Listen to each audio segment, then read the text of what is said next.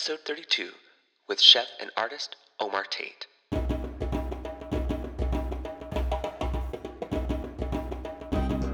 Welcome to the Institute of Black Imagination. I'm your host, Dario Calmese, an artist, writer, brand consultant, and generally curious fellow. And each week we bring you a conversation from the pool of black genius to inspire, engage, and help you unleash your own imagination.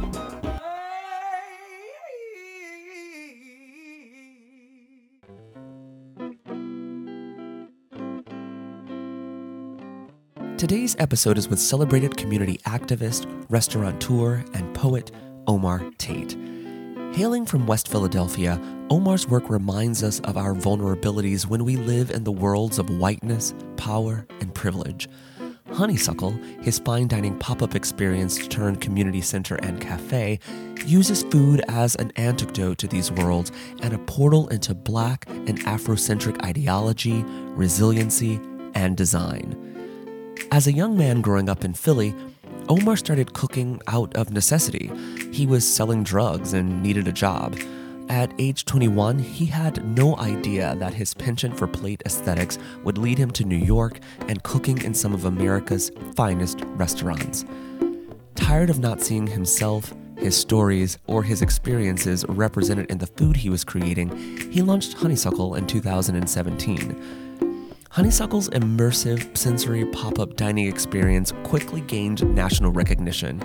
In 2020, Tate was named Esquire's Chef of the Year and found himself on Time Magazine's 2021 Next 100 list.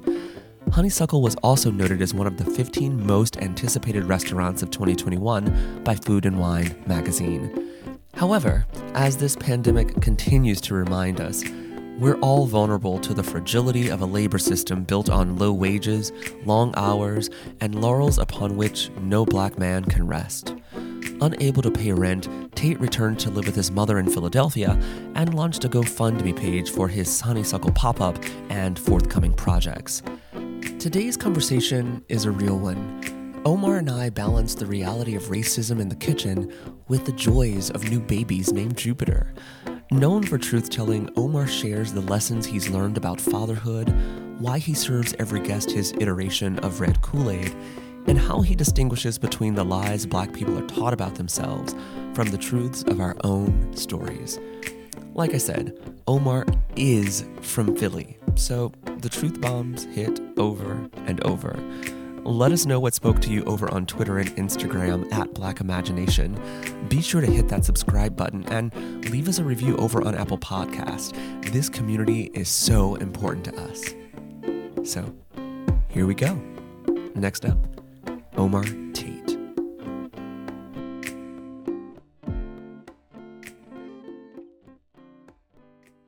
Brother Omar Tate, welcome to the Institute of Black Imagination. Um, it is such a pleasure to have you here. I am so excited for this conversation. Um, I'm excited for people to hear what you've been up to, where you're going, uh, what you've been through. And I think it's going to be super, super inspirational. So thank you so much for taking time out of your schedule to join us today. Thank you, man. I'm really, really excited. Oh, okay. Um, so, so let's get started with like the origins. Like, who is Omar Tate, Chef Omar Tate? um, well, I'm glad you called me Chef Omar Tate because I get to challenge that. Like, I, I, I allow people to call me chef because it's easier for them to understand what I do. Um, but I really look at myself as an artist. I, um, you know, I grew up. I'm the oldest of four boys uh, child of a single mother, uh, grew up in Philadelphia, currently live in West Philly. Um, and, you know, I mean, I used to do really well in school.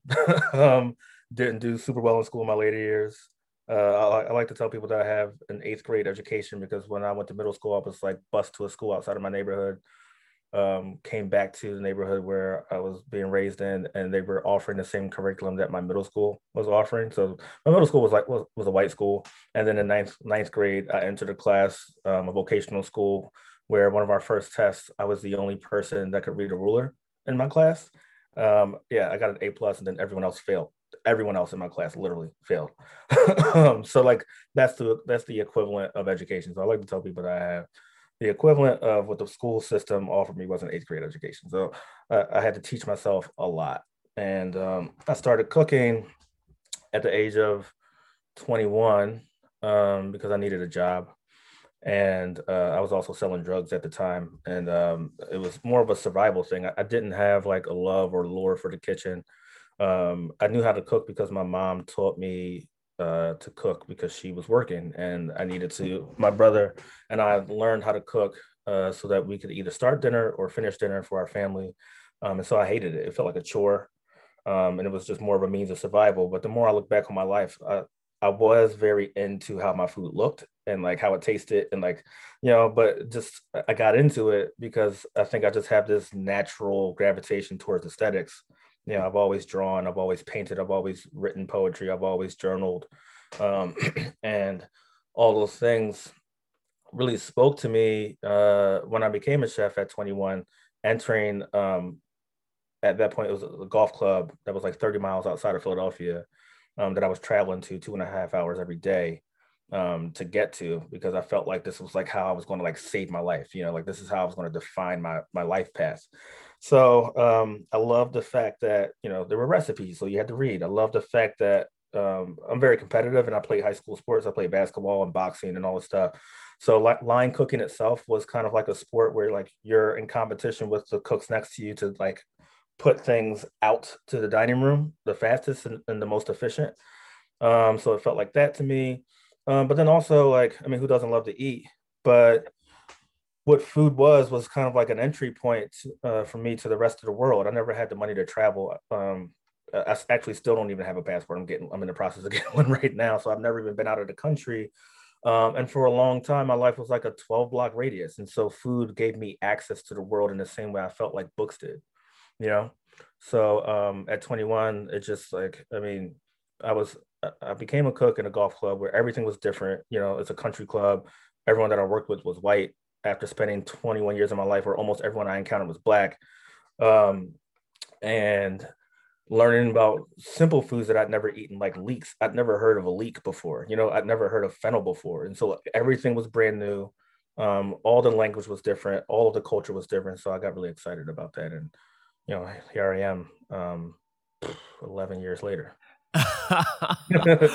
uh, that's amazing, and thank you for challenging me on that um, that description of chef. You know, um, me personally, it's something that I'm always fighting against as well, just because uh, a lot of people label me as a photographer, but I see myself in this broader sense as well.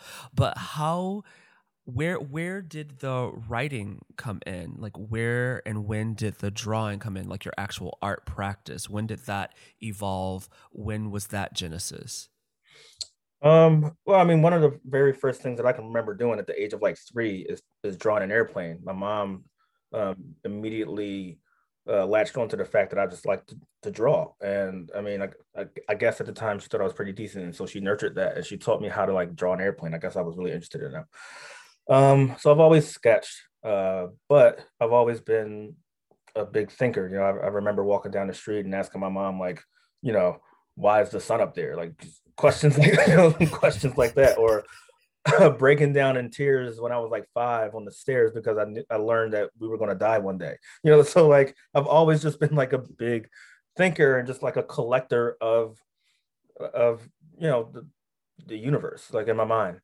Um, and so I kind of approach everything like that. And at the onset of me being a chef and becoming a cook, like within months, I knew that I wanted to own my own restaurant. And I knew that it was not going to be something I wanted it to be unusual. Like, cause uh, again, at the onset, I, I realized how superficial it was too. I was at a golf club, you know, I was at a country club where like, yeah, you know, I left the hood to come here. Um, and I was, I was the anomaly in this space, but everything about that world was like outlier to me, you know, like how's this grass so perfect? What is this irrigation system that is like that only grows grass so that white people can stand it and throw balls in the hole? Like, like none of it made sense to me, you know. And then how come because they pay this amount of money, they get to afford like four different food concepts at their disposal and throw away whatever they want. So it was just like it was just all superficial um, from the beginning to me. And every time I, I was thinking about where I was going to go, it was about how um, I, I, could do something more meaningful.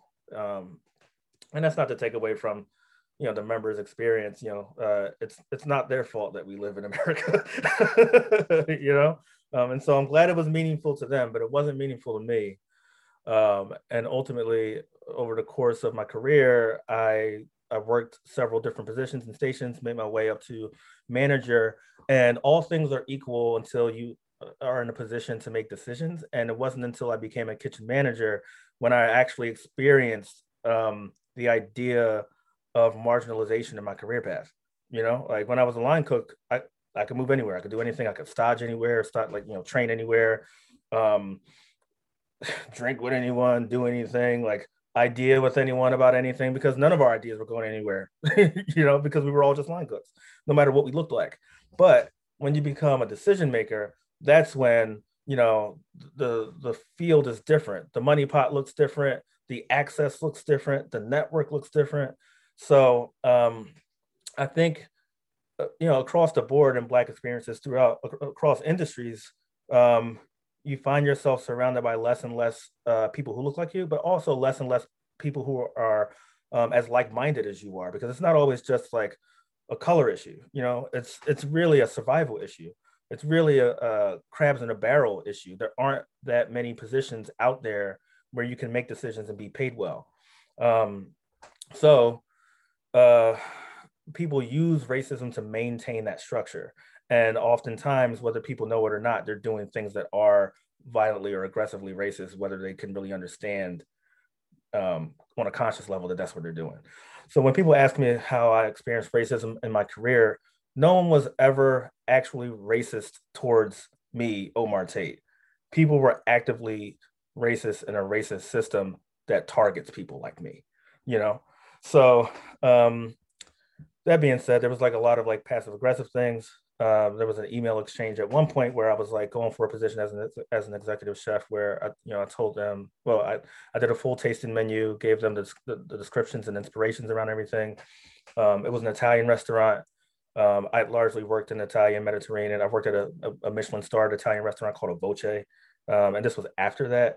Um, I was running a place pretty much um, in the neighborhood. This was in Brooklyn, by the way, in, in Gowanus. I was running another restaurant in the neighborhood around the corner from where this restaurant was opening that everyone knew and loved, and everyone knew I was like, you know, uh, I was the executive sous chef there, and um, and so like you know, I'm saying that to say that my pedigree was strong, you know, and the email they said was we loved everything, um, the food was delicious, the concepts were great, but it felt a little disingenuous, and we're not sure if you're the guy who should be representing our restaurant and uh, you know that that was like one of the most um, defining instances where I knew that okay, it's because I'm a black person making Italian food, you know. Um, and this was probably about 2017, 2016 actually. It was 2016. Um, and over the course of the next year and a half, uh, there were more instances like that. Um, and ultimately, I just decided to step away from being a, a, a chef, and I decided that I was going to be an artist. Um, after learning so much about our history um, in a way that I hadn't learned it before. When I stepped away, I started reading more books and de- delving into soul food and Southern food. Um, and there were there are three books that I call like the holy trinity of my like framing of, of honeysuckle, um, which is the, the concept that I now run.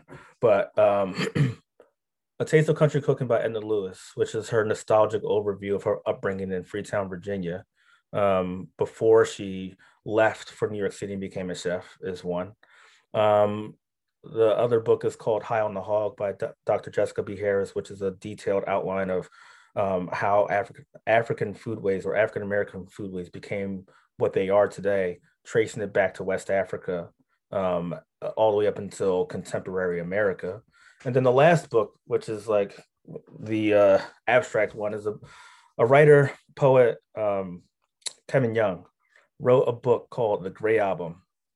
Um, and it's called The Grey Album on the Blackness of Blackness. And it's a critical theory on Black literature um, as far back as like Phillis Wheatley and as contemporary as Jay Z. Um, and so it really it, it gives critical um, thoughts around Black narratives, the, the, linguistics of Blackness, and how they're applied to our creativity.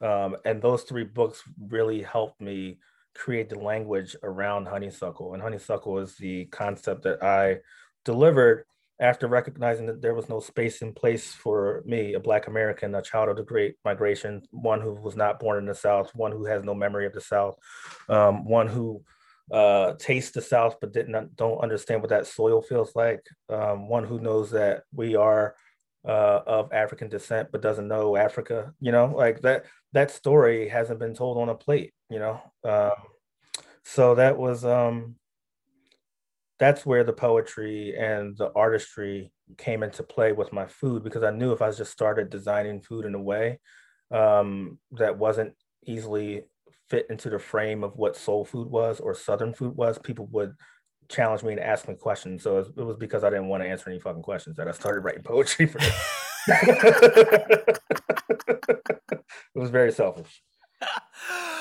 Oh man! First of all, thank you so much for that list of books, and we'll put that um, for you all in the show notes so that you all can follow up um, for yourselves. So it's interesting, even in the way that you speak, there is this command and energy behind your words and the words that you use.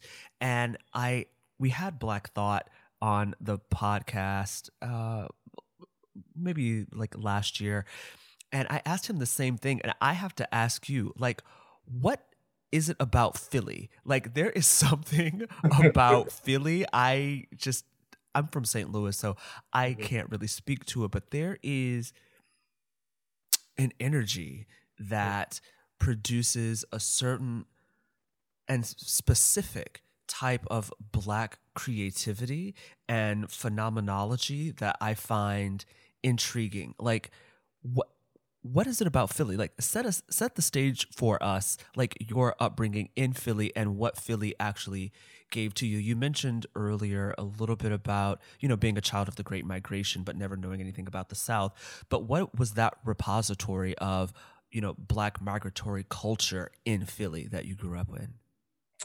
Um well, I think there's something very special about Philly. This maybe every city can do this, but Philly does it does it exceptionally well, where it tells you black people have always been here, while simultaneously simultaneously telling you that black people don't matter at all. you know, um, b- because of the conditions that we live in. So there's a very strong sense of pride of blackness within the, the culture of Philadelphia in general because of people like W.E.B. Du Bois and Absalom Jones and you know uh, Quakers embracing um, um, abolition very early on. Uh, actually, Philadelphia was the I think the first city to abolish slavery after the Great Enlightenment. That was a movement started by the Quakers, and it happened twice. And you know, so like the notion of combating um, inequity um, and, and and preserving and defending uh, manhood, personhood, and humanity is a very Philadelphian idea um, and it and it happened in the face of uh, colonialism, in the face of uh, the antebellum South, um, in the face of the Civil War. And so there's there's just this strange duality of sight and unseenness in Philly, um, where Black folks are just we're shoved in the corners. Um, Philadelphia is a very blue collar city, so it's the racism that exists in Philadelphia. I would say is very very real um, because it's not like uh, a haves versus have nots. It's like all of us got like a little bit, and some of us really ain't got shit. um, and so uh, the banding together of collective identity is easy for uh, white folks uh, or and those who are not black. And so it's easy to separate yourself from blackness without having to use socioeconomics um, to, to separate one another. And black folks, uh, band together through the identity of resiliency in Philadelphia, where we hold true to our neighborhoods, you know, um, where like gentrification is happening now, but it's happening at a, at a pace that is far more slow than New York City um, or far more slow than Washington, D.C. Um, probably on pace with Baltimore, who I feel like is like Philadelphia's twin, you know.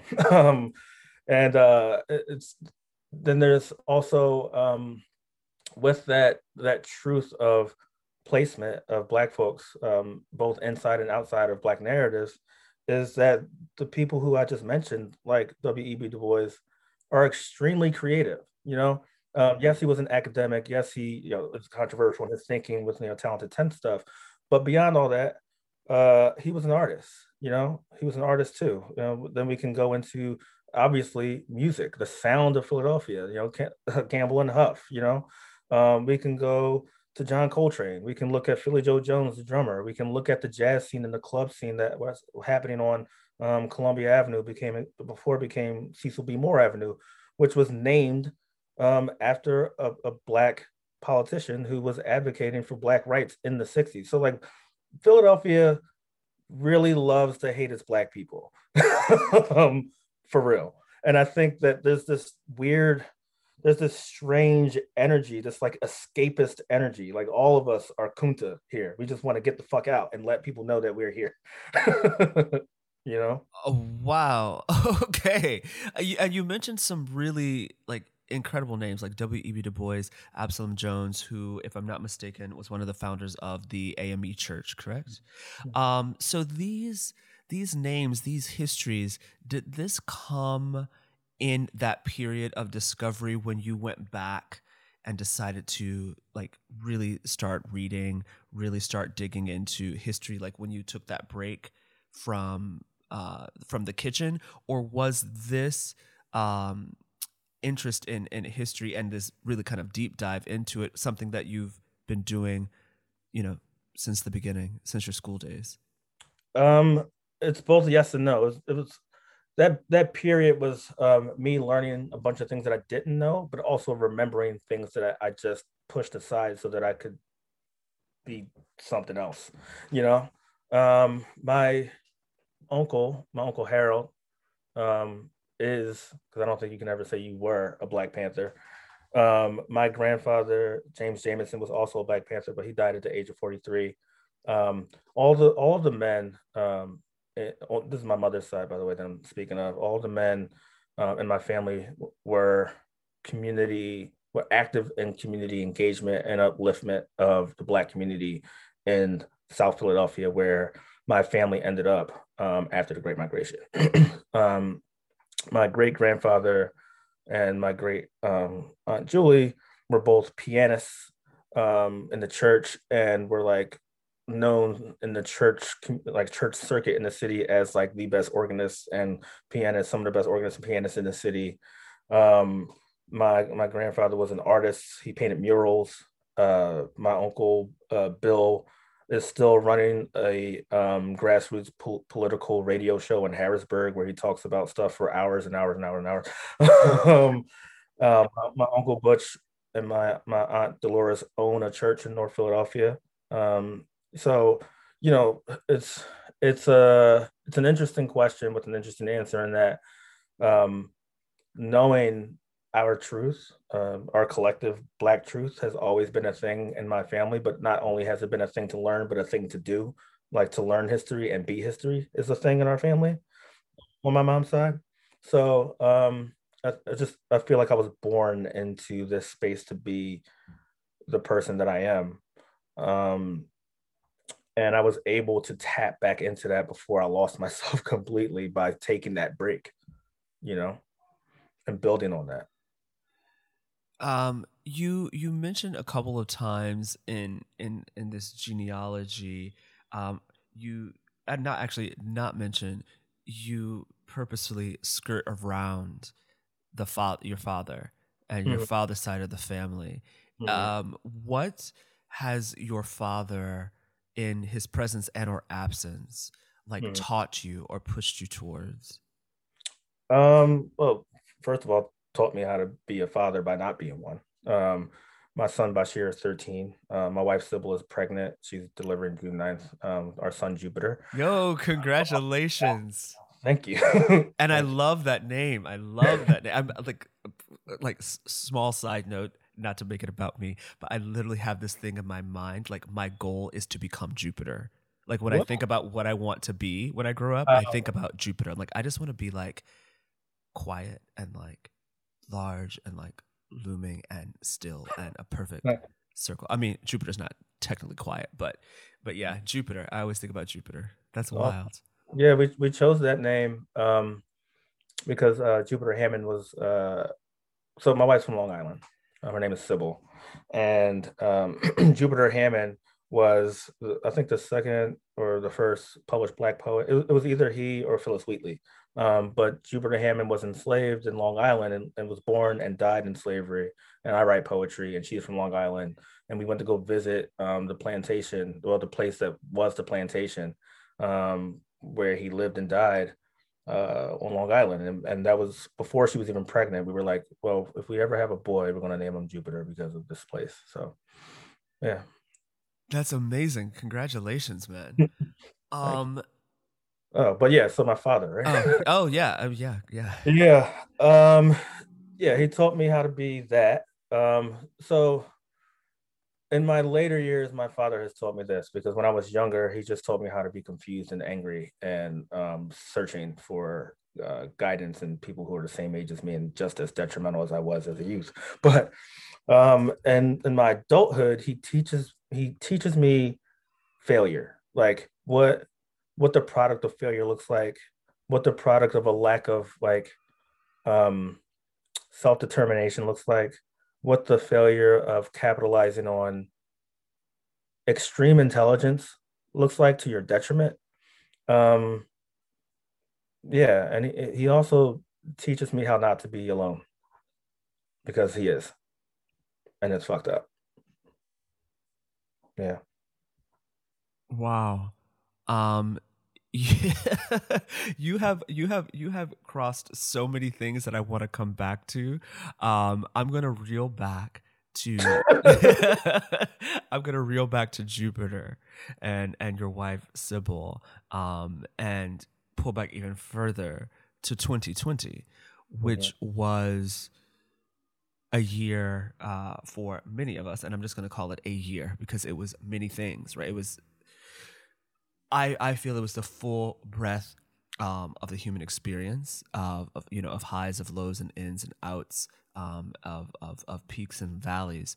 But for you in particular, what was the year 2020 for you? There were many things that happened outside of the pandemic and directly due to the pandemic, but also you know professionally and personally, some things that happened in that year. What was it like for you? Um, personally, it was a year of rebirth. Um, I moved back to Philadelphia after being in, in New York for eight years. Um, I moved back in with my mother, um, who I still live with now. Um, you know, I mentioned my son Bashir, uh, who used to live with me in Brooklyn. I was a single parent with him for a couple of years, and then he moved back with his mother. So, um, re like not reestablishing those seats, but like really being able to water them in a way um, in proximity that I could just not do because I lived uh, you know two states away. Um, and also, I mean, Honeysuckle was very alive and very active pre-pandemic, um, and there was a there was a shutdown of it because it, you know it was a pop up and um, all dining, all things restaurant, all things food, kind of like, um, well, not kind of, they became less external and more internal um, because of the pandemic. We couldn't go out to eat, so um, I had to. Well, I, I don't even think that I did it. It evolved on its own um, into something way more meaningful than I think I even imagined. And it was already meaningful to begin with, um, but way more meaningful now. Um, and so there was, yeah, rebirth and evolution for me um, in the midst of obviously, you know, tons of tons of grief, uh, tons of grief that I actually had time to like focus on uh, because as a chef for years, you know, with Trayvon Martin and Tamir Rice, and you know, I don't not don't need to go down the list right now, but all of the all of those murders, um, all these highly publicized murders, I should say, um, over the past ten years. I was in kitchens a lot of the time. I was at work a lot of the time. I was traveling a lot of the time. And so, although I was affected by them, I didn't have time to really engage. You know, um, I wasn't at any protests. I wasn't doing things like that. I was too busy you know. Um, but being still, being still in a world that's supposed to be still, while we can still find time to murder black people uh was like extremely sorrowful but also extremely interesting at the same time yeah it was it really showed like who we are like as a, as a nation you know what our possibility is can we can we shut down our economy yes um can we actually figure out ways to feed a bunch of people all at the same time? Yes. Can we figure out how to make sure we stop spreading disease? Yes. Can we stop killing black people? No.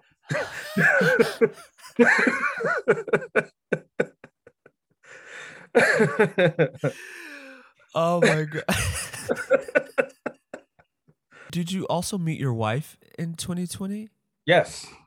We met right before the pandemic in Charleston at an event called Charleston Wine and Food, um, and fell in love very immediately, and um, spent three months on Facetime, um, and then we saw each other again in May. Uh, got married in August, um, and now here we are.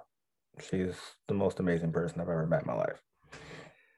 And what was that meeting like? Like, what was that meeting like when you met Cybille, and how did that differ from what you thought love was prior to? Um. Well, I mean, because of what we were doing, the event that we were doing was um, an event with a chef named BJ Dennis, where he was uh, he he gathered a bunch of chefs from several different um, to represent several different parts of, of the diaspora. So uh, Cybille's Haitian. Um, so she was representing Haiti, and um, there was a chef named Binta who was West, representing West Africa. Um, I was representing like Black American traditions, um, especially like you know the migratory ones. Uh, chef BJ himself was representing the Low Country, um, and uh, gosh, who am I missing? Who am I missing? No, I can't remember right now. it's okay it's not answering your question. The answer to your question is um, there was already like uh, a notion of like what her value system might be, you know, um, because of because of where we were. Um, and then she was the most beautiful person that I'd ever met. Um, and we just spent a lot of time together um, in that period where I, I like very quickly like we kind of like existed in a vacuum more or less and very quickly I, I just came to learn who she was and i fell in love with the fact that like she's she has a very rich family you know um in terms of like their relationships um what like the, we care about the same things um we uh she's very inspiring to me in the way that she thinks she thinks in, in ways that are i mean i'm very like abstract and she's a little more practical than me but her imagination is still like wild she writes children's books um, and and poetry, and she can just like she can come up with a story like a children's story uh, on the spot. If I was like, "Yo, tell me a story," she would have like a whole story from start to finish. Um, and like it's just I, I, could go on and on and on, but she, um, yeah. So the meeting was like it's spectacular. I don't know. I, I don't have language for it yet. No, that's that's amazing, and it, you know the that's a good sign, right? Like that's a good sign when you can't speak it because that means it has not been encountered yet. Like it, like there, uh-huh. we have not figured out a way to translate what that is yet. Like, do you know what I mean? So that's amazing. And how did that differ from your previous attempts at love?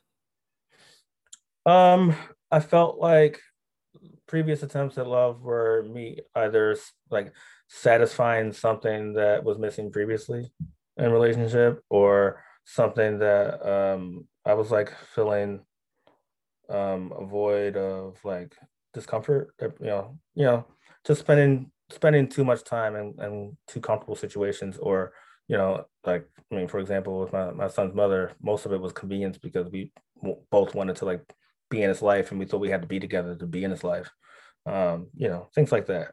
But this one was more is more of like a universal combination of of of just like energy transfer in a way where like it's, it's I used to think that re- like relationships were supposed to be seamless, you know, um, and the work that it requires to maintain this relationship is as if I was trying to like hold the Milky Way system together, you know, like playing with the stars, you know, and um, yeah, it's just God, it's it's, it's just such a hard question. we both felt like we were supposed to be together though, and so we did. Yeah, I lo- I love uh, I I love that that that story, and I and I ask because you know I think love and and learning how to love you mm-hmm. know is a practice. It you is. know, it is something that we don't always get right. Um, that many times uh, we misunderstand what love is. Mm-hmm. We're trying to balance our concept of love, or I should say, our experience of love, with what we've been told love is. You know, mm-hmm. um, which is love within the demands of capital, right? Because the, all the love stories we hear about are literally like just the first five days of the relationship. Every movie is literally just like the very first five days mm-hmm. or the mm-hmm. first, you know, two weeks of a relationship. But you know, the extend. What does that mean to extend? What does that mean to to pour into the other over mm-hmm. time? Um, which you which you spoke about as you know an energy share or an energy transformation. Um, mm-hmm. and I think it's really incredible that you and your wife, I should say, just really beautiful, um, how you and your wife actually have this shared um, art practice that, mm-hmm. you know, undulates between the work that she's doing um, and the work that you're doing. And also that you both have these really cool projects that you're working on. Yours is Honeysuckle, hers is Earthseed, which, mm-hmm. uh, you know, shout out to Octavia Butler uh, Octavia Butler. Um, but could you tell us a little bit about Honeysuckle Provisions um, that that as it was um, iterated before the pandemic, and then what you're working on in Philly? Yeah, um, so Honeysuckle before was it was uh, just called a Honeysuckle Pop Up. the name Honeysuckle came from or comes from the um, the the bush that grew along the side of my house where I grew up in, in Philly. Uh, it was a honeysuckle plant, and um, my my like most recent memory of innocence comes like just before adolescence and my mom and my brothers and I like going out on Saturdays and before we would leave we would taste honeysuckle you know because it was like right there so um that was that is also my most recent memory of like innocent create creativity really um before like I entered the world in a way where I was like navigating the world on my own terms um and so that's why I named it that. and the very first honeysuckle like thing was Kool Aid uh, that I made from Still Make. It's been at every single dinner uh, out of dried strawberry, sugar, and citric acid, and like that's it. Um, and it, that came about because as a chef, you know, there's all these different representations of what chefs are in several different shows, but like the most notable one for like the best chefs in the world is called Chef's Table where in the beginning there's always this very heavy-handed nostalgic moment of a chef going back home or being at home or talking about or with a grandmother or you know someone maternal usually um, or in a field picking flowers and shit like that. And like I, I grew up in philly and right next door to my house was an empty overweeded lot and across the street from my house was a empty concrete lot full of broken cars and old concrete from the building that was demolished there years before we got there. So there really wasn't me like frolicking in anything other than frolicking in our own kitchen you know?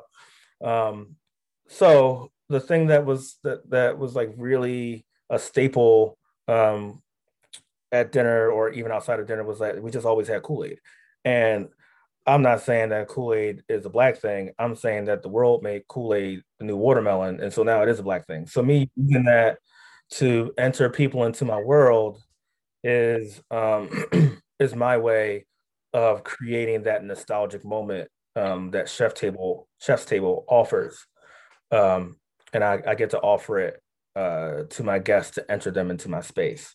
And so, you know, um, after that, it's a multi-course dining experience where I combine art either for myself um, or in collaboration or just featuring friends um, artists. Most i mean most often i've worked with a friend of mine named uh, felicita maynard who um, is a, a wet plate photographer and we've collaborated on a lot of different um, a lot of different experiences through honeysuckle and they're they're just extremely talented. Um, and i always write a zine to accompany the menu so the menu titles um, are also often, most often, the same name as a as the poem that's in the zine, or shares the name of a drawing that's in the zine, so that the guests, when they're experiencing the meal, um, they're able to like refer back to this zine. Um, and I used to come out and explain things to people, um, not to people like I would step out in between each course and say, "You're this is blah blah blah blah blah." um, and give insight into what the what the courses were. But I'm I mainly wanted people to like lean on the ephemerality of the zine, you know, because I didn't want to. I don't like um, intruding on imagination, you know, um, because I can give you all the facts in the world, you know, but I'm not a professor, and I don't I don't intend to profess. I can just tell you my perception of life uh, as as I as I can see it, you know, and so that that, that approach um, leaves room for me to make mistakes, but also leaves room for my own imagination to dance with another's, so that we can all have a bigger picture or a little more insight into the fullness of what a fact is. You know, if I told you that Tulsa happened, yeah, we all know that Tulsa happened. But if I told you, if I told you that there was a little girl in Tulsa who ate a lollipop, you know, whether she was real or not, there was candy and there were little girls and there was a Tulsa. And so what you really see is a snapshot of a life and a fact of history, uh, or a snapshot and uh, you know something that's happening right now that people otherwise are you know getting the, the facts of through the news or something like that and I've always wanted to avoid facts. I've, I've always wanted to provide just a little bit of a lie, um, because lies are the construction of self, especially for Black people. You know, um, and I, I always think that that's like my best, the the best value I can add to my experience. You know.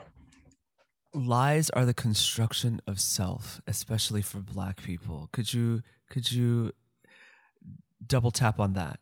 Give me a little bit more. Um, so this this idea I first understood from Kevin Young in that book, the Grey Album, um, and that is especially rang true, um, in the in the world of chefs. You know, with with uh, domesticity being such a a founding block of black existence in this country due to slavery, um, we're often painted a picture or a narrative as fact that is not truly how the Black Heart felt about their existence. Um, so, what slave narratives used to do was counteract the narratives that were being told about a Black existence as a slave and, and further embellish it with their own idea of who they should be in personhood. And so, oftentimes, slave narratives just, a lot of them were just untrue or exaggerations of truth. And then when you get into storying or folk tales, um, when you look at like the work of Zora Neale Hurston and, and, Mules and Men, you know, she goes down and she she listens and records the folk tales and stories of, of folks in Florida. You know, um, if you look at a story like like Beloved, you know, um, clearly that's an exaggeration, a supernatural exaggeration of a black life that could be like when you look at it on the surface, like, is this a true story or not a true story? You know, um, if you if you listen to uh, like Black Saint and the Lady Sinner, you know, by Charles Mingus, it's a black ballet.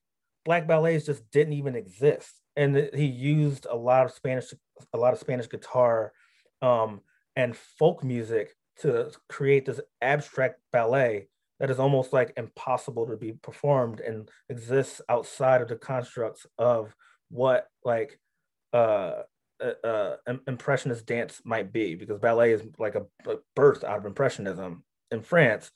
To call something a ballet gives people an idea of what it might look like, and he just totally turns it on his head. So he had to create a new truth to even make that, you know. So um, why couldn't we do the same thing with food? Why why aren't we doing the same thing with food? You know, um, the truth is we are. Uh, it's just not us that are doing it. For a long time, it was white folks that were doing it. You know, like the way that food exists now, or the way that like like French food, for example, became um, the benchmark for what fineness was in food. But all they really did was codify their shit, you know, um, and and said that that was the mark. And then they put a mark there in front of a group of people, and they said, "Yo, go over there. If you go over there, you're you're a chef." you know what I mean? So, um, you know, you, you got to do a lot of reading in between the lines to understand Black truths. Um, and those in between those lines are often or in between those yeah those lies sorry in between those lines are often the lies that we told to tell the truth about ourselves. So um that's that's where that comes from. Yeah that that's like i i love i love this um you know this this turning on the head of not only truth, not only lie or what defines lie or truth, but then also just turning experience itself on its head, particularly as it pertains to like cuisine or food or food stuff. Um, and so with that, I want to talk like specifically about the experience that you create at the table. And I'm going to do my best to try to paint a small picture of what I, I experienced at, uh, at, Stone Barn um, with you, courtesy of DJ April Hunt. Thank you, April.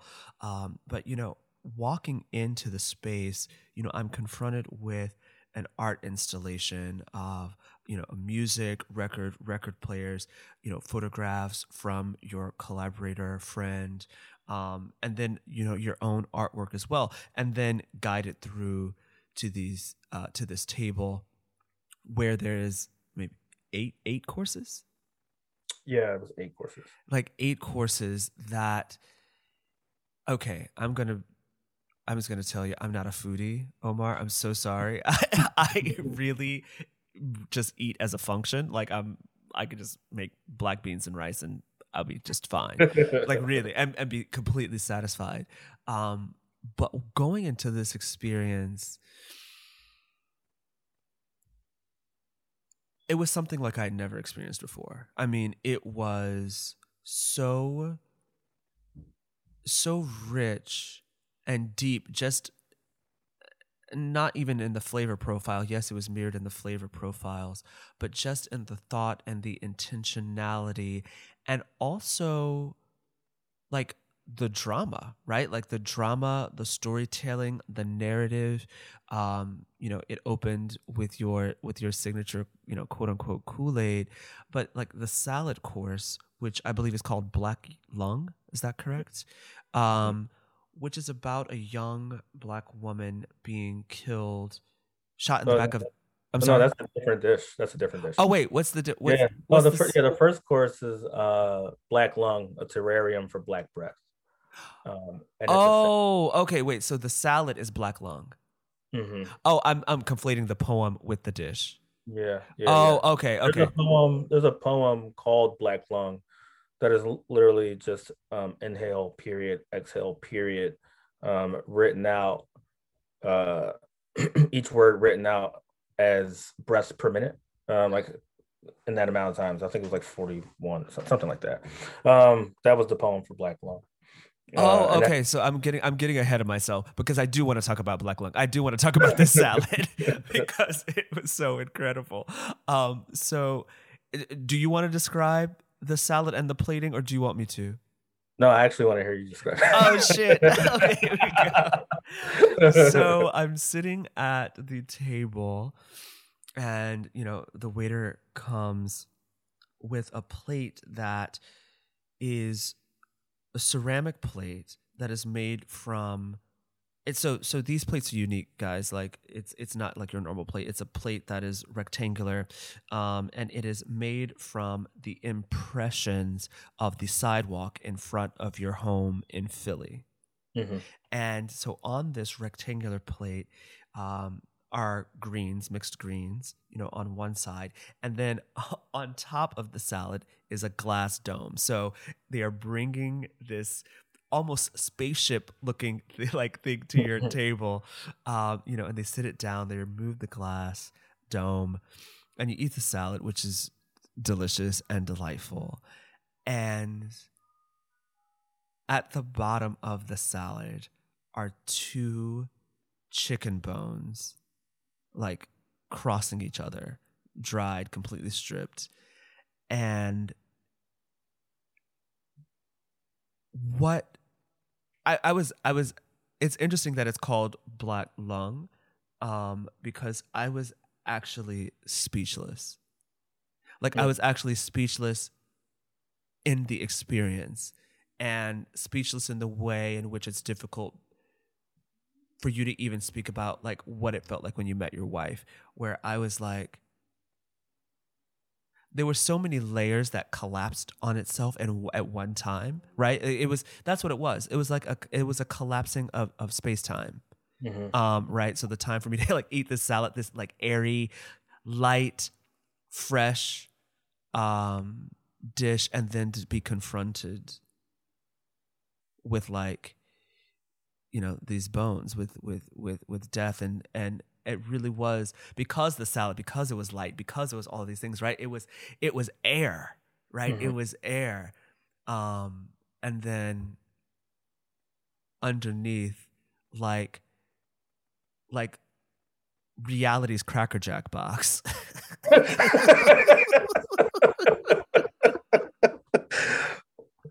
You see that's this is why i wanted you to describe it one thing i always tell people is that I'll I'll never be able to experience a honeysuckle dinner ever because mm. I have to create it. Mm.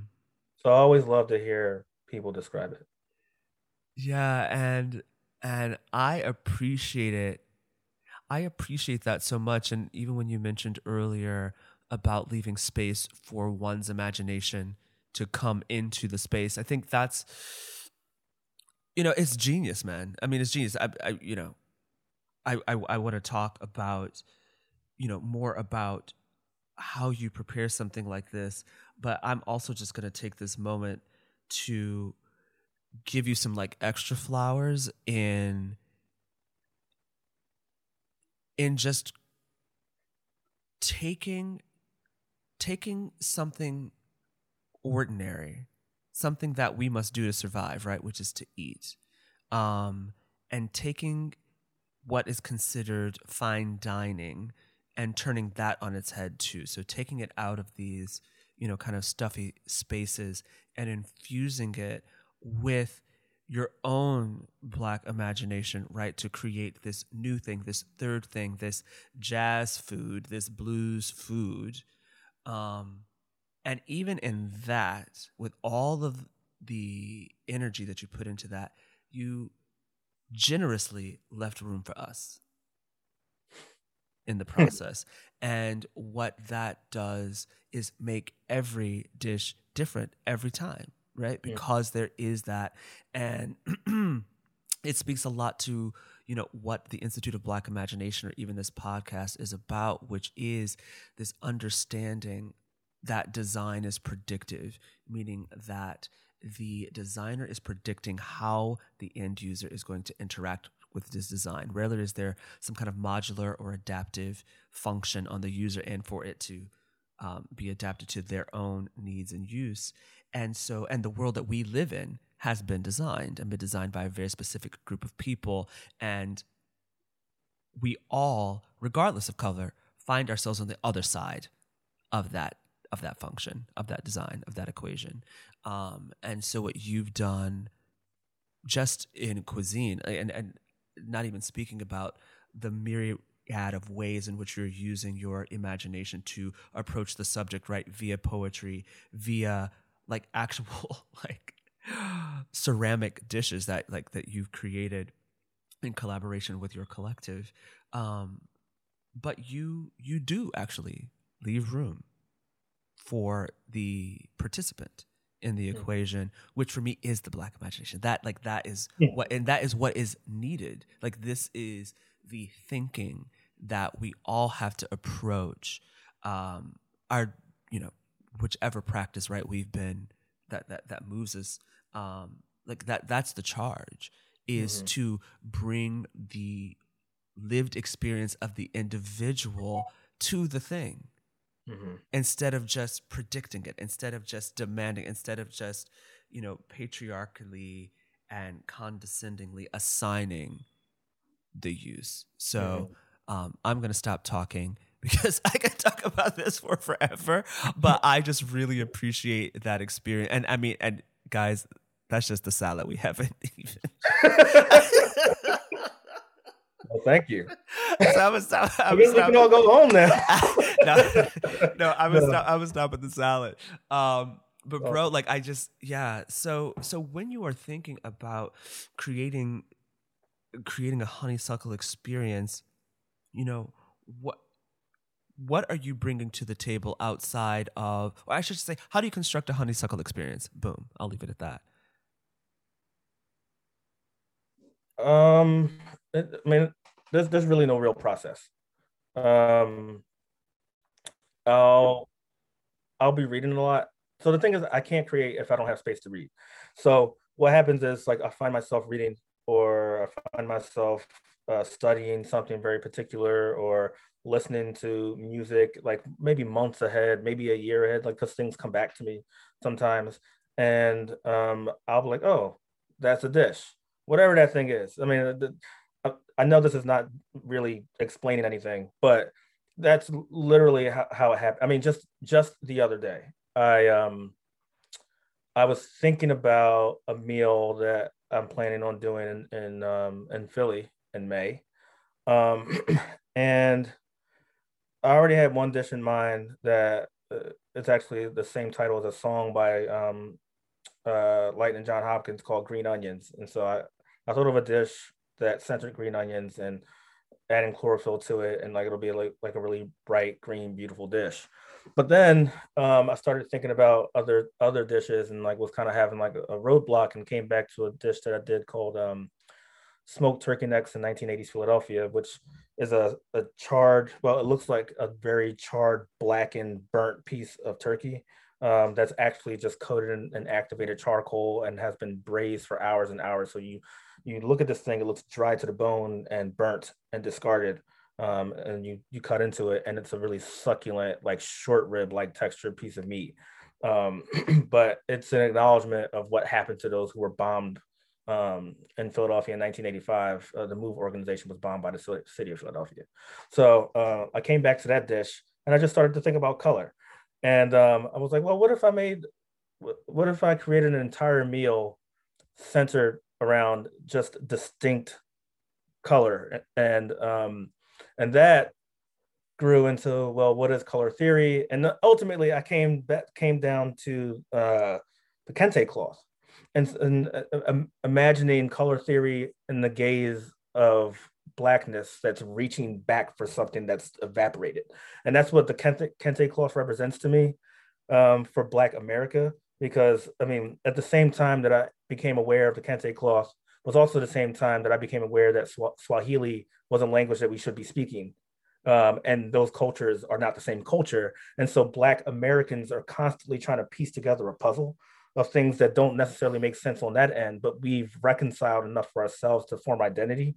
And so I'm going through this with you mm. to kind of tell you how I come to a place because I great. can't really come to a place. And so I started researching um, more on kente and that it comes from Ghana and particularly like the Ashanti tribe and who makes it and how it's made and all this stuff and what the, the pertinent colors are and all the colors have meaning. And so now I have a six course menu um, where each dish is only one color um, with several different ingredients that speak to the virtues of the colors assigned to kente. Um, and that's what I'll be doing in May. Incredible. Wait, wh- when? Where? What? it sold out yet? uh, it hasn't even gone for sale yet. Uh, that's we're we're still in conversation, but um, Yeah, it's it's happening around May 20th, 23rd, around that time. Okay, I I love you know. Thank you for that. Like that that actually kind of answers my question in a way. But I'm also thinking about just the ways in which you actually bring the black body to the table and mm-hmm. the uh, and and and the and the corporality of the black body. So not in you know in in ways abstract and in ways um um oh my god what's this word when you could uh, when you could touch something when you could feel something i'm i'm drawing a blank in a in a way in ways oh, that are um palpable? Yeah palpable let's say palpable incarnate um you know and also thinking about like this idea of consumption right? Consumption and consumption of the black body um which i find really interesting but what about food? Like what is it particularly about food that you love as a medium of creativity? Um it's impermanence uh as a as a physical thing it's impermanent. But when we ingest it uh there's energy that stays with us um about like who prepared it where the food comes from and then ultimately where the person's going afterward you know? Um, people always take away something from a meal, whether it's whether it's health or sickness, um, whether it, whether it's uh, a memory, whether they want to forget it, whether the, the, people always remember a bad meal, but not everyone remembers a good meal, um, and very very rarely do people experience a great meal. Um, but what what are the things that make a great meal? It's almost never the food. So the food at Honeysuckle is, quite frankly, the least important part of the experience.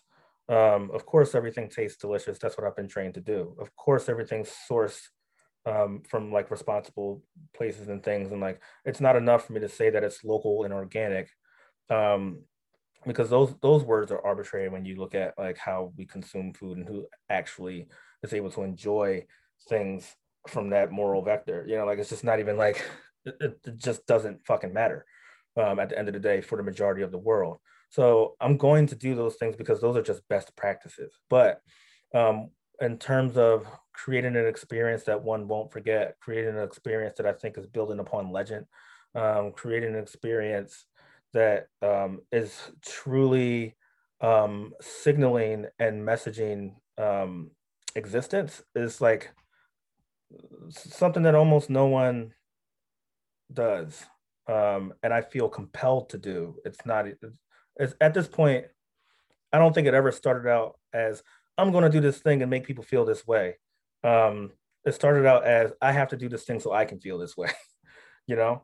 Um, and that's grown into something that people can share. And you don't have to be Black to understand um, acknowledgement. You don't have to be Black to know what it look, feels like to be looked at in the eyes and recognized, you know? So, um, that's that's what I try to do with food. And speak, speaking of being looked at in the eye and recognized, um, also back back to the meal, like there were moments in that like you know when you can always when you can when you can watch a t- television show and know that the writers in the room were black. Mm-hmm. You know those like small inside jokes. There were also those in um in the meal where I was like, it was like very specific. Like there was one dish I can't remember, and I was like, Oh, okay. you know, it's like it's like it's, it's that one signal where you know, like only those who know will know. Um, so thank you for that. But like, I was I was reading the article that you wrote in Esquire about your experience in 2020 and these things being shut down and having to go mm. back to live with your mother in in Philly. Um, and also being forced to shop at like a local i'm just gonna call it in the new york vernacular bodega. Um happened again. Sorry. Oh no no it's okay. In a, in a local bodega you know in thinking about food and access to food like what do you feel that we as a black community maybe don't understand about food or maybe don't always think about food or consider or maybe just should know or should be conscious of as we think about food um i mean i think well you asked me a, a broad question so the, the broad answer um is that i think that most black people regardless of privilege or not privilege or school education or not education um don't understand how intentional uh, our our country, our political system, our government, and our neighbors, um, whiteness, have uh, meticulously separated us from our food and nutrition and land. How thorough and successful that is or has become to the point where before you can even get to the conversation around whether or not poor black people care about good food um, you have to answer the question why do when anyone why does when anyone reaches a certain economic status in this country get to buy into access to better food. It's not a black issue you know? Um, the, un- the understanding of that separation is a black issue because that doesn't happen to everyone. Other ethnicities, cultures, races in this country, if they find themselves impoverished, they're most likely in a neighborhood within proximity to poor Black people. Um, and it just so happens, just so happens that those people have a lack of access to fresh food. You and I don't have that problem, I'm assuming, you know, um, but it's because we've reached a certain, a particular phase um, in our lives or space in our lives where we can afford to buy into that club. Um, like no shade, but like it's it's just it's kind of a bad question to ask. What do Black people need to understand or don't understand? Because it's it's like on the verge of a victim blame. You know, um, what does what what does our country owe us to make us understand why we aren't eating well. They owe us education. Um, they owe us land rights. Uh, they they owe us urban farming. Um, they owe us an, an economy that is able to subsidize the cost of growing food so that it can exist in a way where it's affordable to people. Um, these aren't black issues; these are systemic ones. Thank you, and thank you for um, for for calling out um, some of the mm, um, sloppy, I'll say sloppy wording um, in that question, um, but the answer was um, really kind of zeroed in on what I was uh, going after, and definitely not like a victim blame. But thank you for that. No, no, I mean that's not your fault. Yeah you know, we're not we're taught in a way where it's like it's it's a pull yourself up by the bootstraps mentality. What can what can a nigga with one one hand and one foot do to get himself closer to food, closer to good food? Not a damn thing. You know, like literally not a damn thing. What can a five year old child who's waiting for their mom to come home, you know, with McDonald's because that's all she can actually muster to like it's not even that that's all she can afford that's all she has the energy to produce what can that five year old do nothing literally nothing so you know um and again these aren't these are black issues um but they're largely economic ones as a strategy to underpin blackness and mm-hmm. thriving mm-hmm. um thank you i, I want to take a, a quick pivot um just like a spiritual practice like mm-hmm. do you have a spiritual practice and if so like you know what is it? Like what is the lens through which you view the world and reality? Um i was raised muslim. Well when i was born we were um, baptist so i still remember the church. Um, but then my mom converted to islam in the, in the like the late 80s and i was raised muslim um, at first um, under the nation of islam and then um, exiting the nation of islam into sunni practice. Today, I don't uh, practice religion. I, I, actually just have a hard time with um, how easily it's manipulated. But I, do celebrate um, that it's great for people um, to create systems around which they can govern their, govern their lives successfully and righteously. Um, mostly, I'm thankful to a supreme or you know higher being um, that I cannot name, and also I don't um, believe that I should be able to name, um, which opens me up to a universal acceptance of um, benevolent joy uh, for most parts, and I, I can see that represented in nature. I can see that represented um, and my children and my wife. I can see that represented in hugs. Um, I can see that represented in you know the the fractal uh, fractal uh, look of a cut piece of food, you know, and vegetables. um, I can represent it when things are like sunlight is prisoned through the window. You know, um, I'm I'm in constant gratitude uh, because you know if you live long enough, you, you also know you don't have to be here, and that can happen before you even get here. So um, I'm thankful. That's it, and honest, obviously, like our ancestors and the work that's laid before us, because that's what you do. that's I mean that's just what's been instilled in me. So um yeah. Yeah, thank you. Thank you for that. I before before we wrap, I just have a couple of questions. I want to respect your time. Um, you know, when we were speaking prior to the podcast just about our own experiences in the space of creativity, like I want to pull the curtain behind um, uh, you know, pull the curtain away a little bit um, but also go specifically to uh, this article that you wrote in Esquire, which I found to be um, so forthright and uh, from a place of, you know, pure honesty and vulnerability when you spoke about, you know, you know, not having paid your taxes in three years and you know because of the pandemic like like i said you know having to go back home and move with philly even though you were just like covered in the times.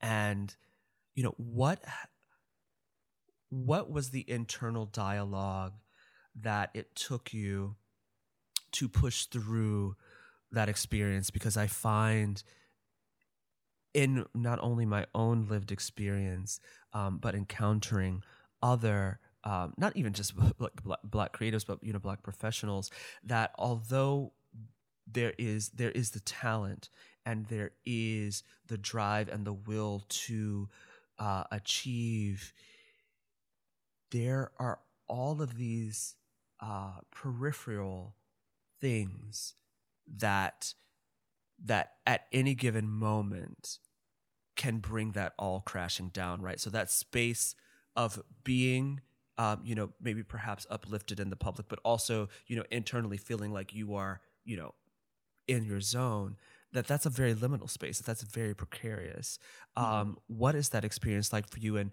what is that internal dialogue that you use to push past it to come out you know on the other side um I, I i don't really believe in the atmosphere in which i exist um strong enough to like step completely into it um because so for example October 2019, um, I was at Questlove's birthday party uh, it, it, in New York um, on whatever floor overlooking like the river. And it was an amazing time. It was really great. And then when I went back home, I was like, how the fuck am I going to pay my rent tomorrow? Shit. I didn't spend money to get there. I was just living like like I, I could barely afford to pay my rent, you know? Um, and you know, I was living in New York for eight years, and things are going great. But every time I went back home to Philly, reality, Philly, Philly's my Philly was my uncomfortable jacket, you know, um, that I knew I couldn't get rid of because I wore it for a while, and I thought I outgrew it, but I just couldn't get rid of it. So when I went back, you know, every time I went back home, it'd be uncomfortable again. I moved to New York and put my nice jacket on. So um, I think always keeping that jacket helps me. Oh, now I'm back home and I wear that jacket all the time and it's more comfortable than it ever was. But what's what's really great is that I I know I can always buy this nice jacket from New York if I wanted to again. Um, and I can keep them both in the same closet, and I can bring both those worlds together um, to show to show people a level of comfort that maybe you know other people are trying to work through. Um, I'm I'm definitely my most comfortable self than I've ever been, um, and I feel like that's only going to get more comfortable because that's what I want. Um, and so now I feel like a tailor of my own jacket. You know. Amazing. A poet to the end. Oh, oh my gosh. Could would you would you mind reading uh um your poem Untitled? Yeah. Before we go. Thank you so much. Yeah. Um let me let me preface it with um I, I, I it's called Untitled because I just couldn't think of an uh, of something to name such an atrocity, but um Untitled. Latasha Harlins was shot in the back of the head by the owner of a Korean grocery store in LA in 1991. Mr. Kim used to give me food because I was hungry. I would walk in his store holding poverty as my currency. Old Mr. King was an old, soft spoken black man and Mr. Kim's partner in the business until Mr. Kim fired him. Mr. King would pull the bread for me and maybe some eggs. He would make sure that I opened the carton to check every egg as if I had the money to make sure they wasn't broke too. I love it. Thank you so much, brother. My my last question, um, you know, before I ask it, I just want to again just acknowledge you for the tireless work that you have done not only on yourself but you know in the kitchen and in your community both you know in in the recent, at least my recent past, but also like the future, like the future of honeysuckle provisions. Um, and then also taking the Black experience um, and really putting it on a table, not for display and not for even just consumption, but for interaction to take us on a journey um, to a place that maybe we aren't even prepared for but again like leaving space for us to bring ourselves to the table and not even like just a seat at the table but like real participation mm-hmm. at the table. So i really thank you and appreciate the work that you're doing in the world. Um, where can people find and connect with you? Um, honeysuckle underscore projects on instagram um, coltrane 215 on instagram um, and then there's honeysucklephl.com. Amazing. And my last question so, what is the world that you imagine for the future? Whew, man. Um, that changes all the time. Um, but I was really inspired by listening to a man named Charles Blow on a podcast called Freakonomics for his book called The Devil We Know where he describes Black folks moving back to the South and creating a Black America. Um, I'm not entirely sold on that vision, um, but I think that uh, the most beautiful place that I can think of is America, which is my home, that becomes a Black America, not because Black people have pushed themselves into a space where there's only black people. But america has acknowledged what they've done to black americans what they've done to indigenous americans to unify this country around a true healing. And whatever that's going to look like on the end on the opposite side is what i want to see. Man i want to see it too um, Omar, again, thank you so much for your time. I really, really, really appreciate it. And brother, have a beautiful, beautiful rest of your day. And again, congratulations on Jupiter, who will be hmm. coming very, very, very soon. Really appreciate this, man. Thank you, sir. All right, appreciate have a great one. All right, All ciao. Right. Peace.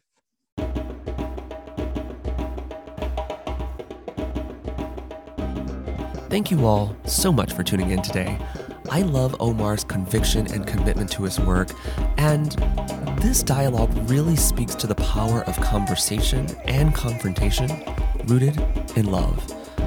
What resonated with you? Let us know over on Instagram and Twitter at Black Imagination, and just share with one or two friends you think would really love this content. Why ask for a seat at the table when you can just build your own? You already have the wood. Stay curious and keep dreaming.